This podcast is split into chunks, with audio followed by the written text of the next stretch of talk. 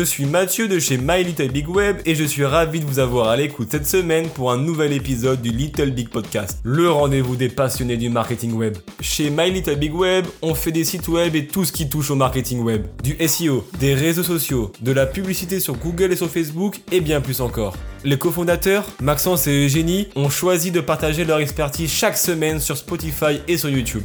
Avant de commencer, je voulais vous remercier d'être aussi nombreux à écouter le Little Bit Podcast et à regarder nos vidéos sur YouTube. Abonnez-vous dès maintenant pour ne pas manquer les astuces qu'on vous partage sur le marketing web chaque mardi matin.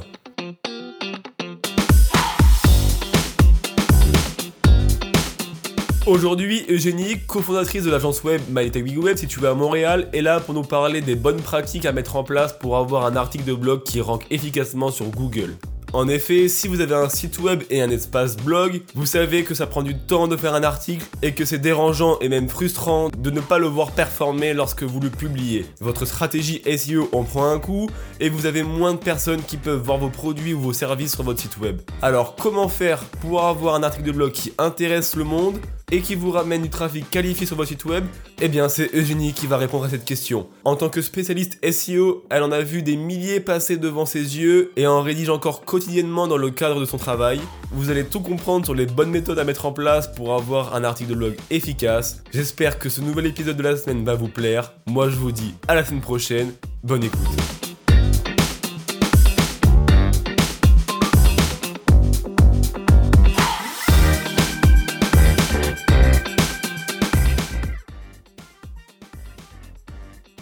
En tant que spécialiste SEO, je vois souvent des articles de blog qui sont écrits, qui sont euh, pas engageants ou qui vont pas se positionner. Évidemment, bah, ça prend du temps d'écrire un article. Donc euh, c'est vraiment frustrant quand ils performent pas.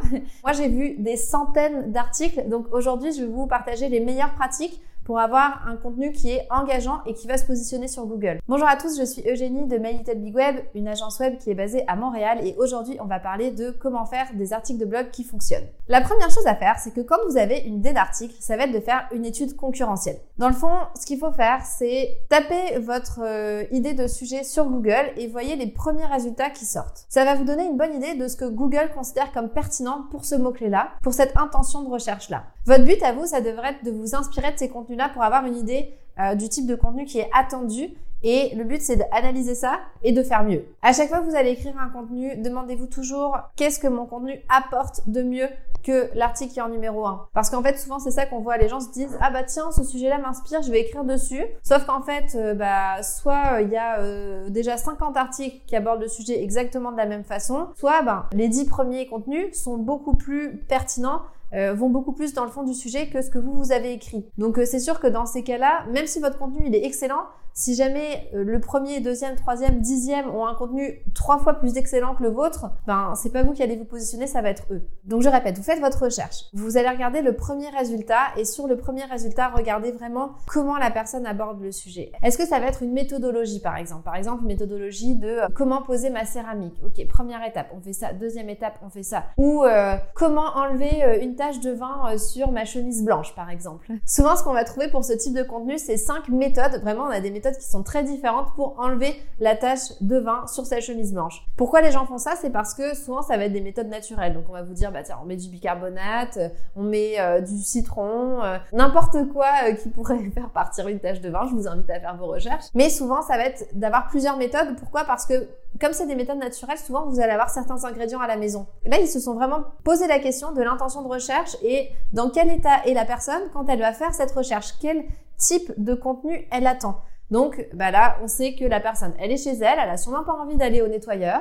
Donc qu'est-ce qu'elle va faire? Elle va euh, essayer de trouver des ingrédients qu'elle a chez elle pour le plus rapidement possible enlever la tache de vin. Peu importe votre sujet, même si euh, vous n'êtes pas euh, un nettoyeur ou autre, ce qu'on veut c'est justement se mettre dans la peau d'internaute, de savoir un peu qu'est-ce qu'il attend comme résultat après avoir fait cette recherche-là et répondre à sa question. L'autre étape, ça va être de faire votre recherche de mots-clés. Donc la recherche de mots-clés, vous la faites avant de rédiger votre contenu. Donc première étape, vous regardez ce que l'internaute attend. Deuxième étape, on va faire la recherche de mots-clés. Parce qu'en fait, une fois que vous avez euh, votre plan, que c'est vraiment clair dans votre tête, vous allez pouvoir regarder quels sont les volumes de recherche, quels sont les sujets qui vont être les plus populaires et comment ils vont être traités. Donc finalement, vous, vous avez votre contenu, euh, la base de votre contenu. Et ce que vous voulez par la suite, c'est de voir, ok, comment je vais l'écrire pour que ça soit intéressant, euh, que je puisse le marketer, que ça soit populaire. Pour savoir si un contenu est populaire, il y a des sites qui sont parfaits pour ça parce qu'ils mesurent la popularité justement du contenu, euh, des questions que les gens se posent, etc.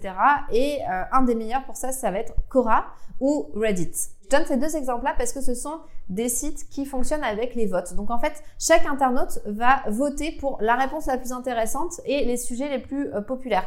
Ce qui fait que ben, ça peut vite faire monter un sujet euh, en top popularité s'il a euh, plein de réponses positives, par exemple plein de votes qui vont faire que bah oui, ça montre qu'il est intéressant. Il y a aussi des outils qui vont vous permettre de savoir ça. Par exemple, Ahrefs propose un outil pour euh, déterminer la popularité d'un contenu.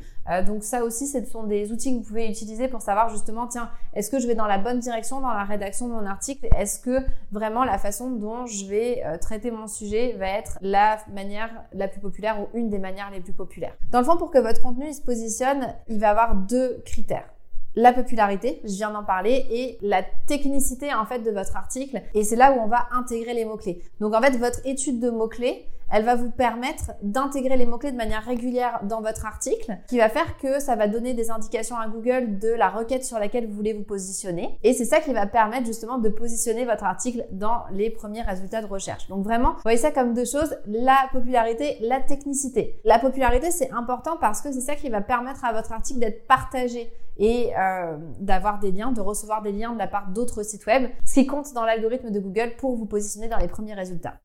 Quand vous allez faire votre étude de mots-clés de popularité, ça va être super important aussi de réfléchir au titre de votre article. Parce que vous pouvez avoir le super contenu, si votre titre est pas adapté parce qu'il est euh, ennuyeux ou euh, qui dit pas clairement de quoi vous allez parler, ben finalement, encore une fois, vous aurez rédigé cet article pour rien. Le titre d'un article, ça permet vraiment à Google de comprendre de quoi parle votre article. Ce qu'il faut savoir, c'est que Google est quand même de plus en plus intelligent, donc même si votre titre est pas terrible, Google arrivera quand même à comprendre le contenu de votre article, mais on veut pas lui donner de difficultés, on veut lui simplifier la tâche, donc euh, réfléchissez vraiment au titre. Donc même chose pour ça, comparez ce que font les concurrents et soyez créatifs. On veut quand même éviter tout ce qui est clickbaiting, donc euh, les euh, techniques qui vont faire que, bah tiens, là par contre, notre titre d'article est super intéressant, tout le monde va cliquer dessus, donc c'est bien. Sauf qu'en fait, si jamais votre titre est trop bien fait, trop cliquable par rapport au contenu que vous allez proposer, ben, ça va vous faire plus de mal que de bien parce que ce qui va arriver, c'est que les gens ils vont arriver sur votre article, ils vont voir le contenu, que ça correspond pas exactement au titre, et là ils vont quitter. Ce qui fait que votre taux de rebond va augmenter, ce qui ne va pas plaire à Google. Donc encore une fois, vous ne positionnerez pas votre article. Quand vous rédigez votre contenu, euh, prenez le temps aussi de le structurer. En début de vidéo, on parlait justement des différents sujets qu'on allait aborder et du contenu qu'on allait mettre justement dans notre article. Le plus souvent, quand vous faites ça, finalement, vous faites un plan. Vous faites un plan de, euh, des différents sujets. Ben, c'est parfait, ce plan-là, gardez-le précieusement parce que ça va être la structure de votre contenu. Vous remarquez quand vous consultez du contenu sur des articles de blog sur Internet, euh, souvent vous allez avoir des titres et des sous-titres. Mais c'est pas un hasard, ça va permettre à l'internaute de mieux lire votre contenu. Même chose pour Google, structuré, il préfère ça parce que ça veut dire que vous l'avez bien segmenté, qu'il est clair et qu'il va droit au but le plus souvent. Structurez votre contenu le plus possible pour clarifier votre message. N'hésitez pas aussi à faire en sorte que chaque sous-partie réponde à une question, une interrogation, une problématique de l'internaute. Dans tous les cas, prenez le temps de le faire. Euh, je sais que parfois ça peut être long, mais vraiment le contenu c'est une des choses les plus importantes dans la stratégie SEO. C'est quelque chose qu'on va faire aussi de manière récurrente. Donc trouvez-vous aussi une façon peut-être euh, d'être efficace parce que je sais qu'au début ça va être plus long, mais vous allez vous trouver une méthodologie et euh, ça sera de plus en plus facile. Après, si vous avez besoin d'aide, vous pouvez aussi nous contacter. On fait ça euh, en permanence, donc n'hésitez pas, on peut aussi vous aider. Et n'oubliez pas, on sort des vidéos chaque semaine, tous les jeudis, sur divers sujets relatifs au marketing web. Ça peut être les réseaux sociaux, le SEO, la publicité en ligne. C'est vraiment ultra varié. Donc suivez-nous et merci beaucoup.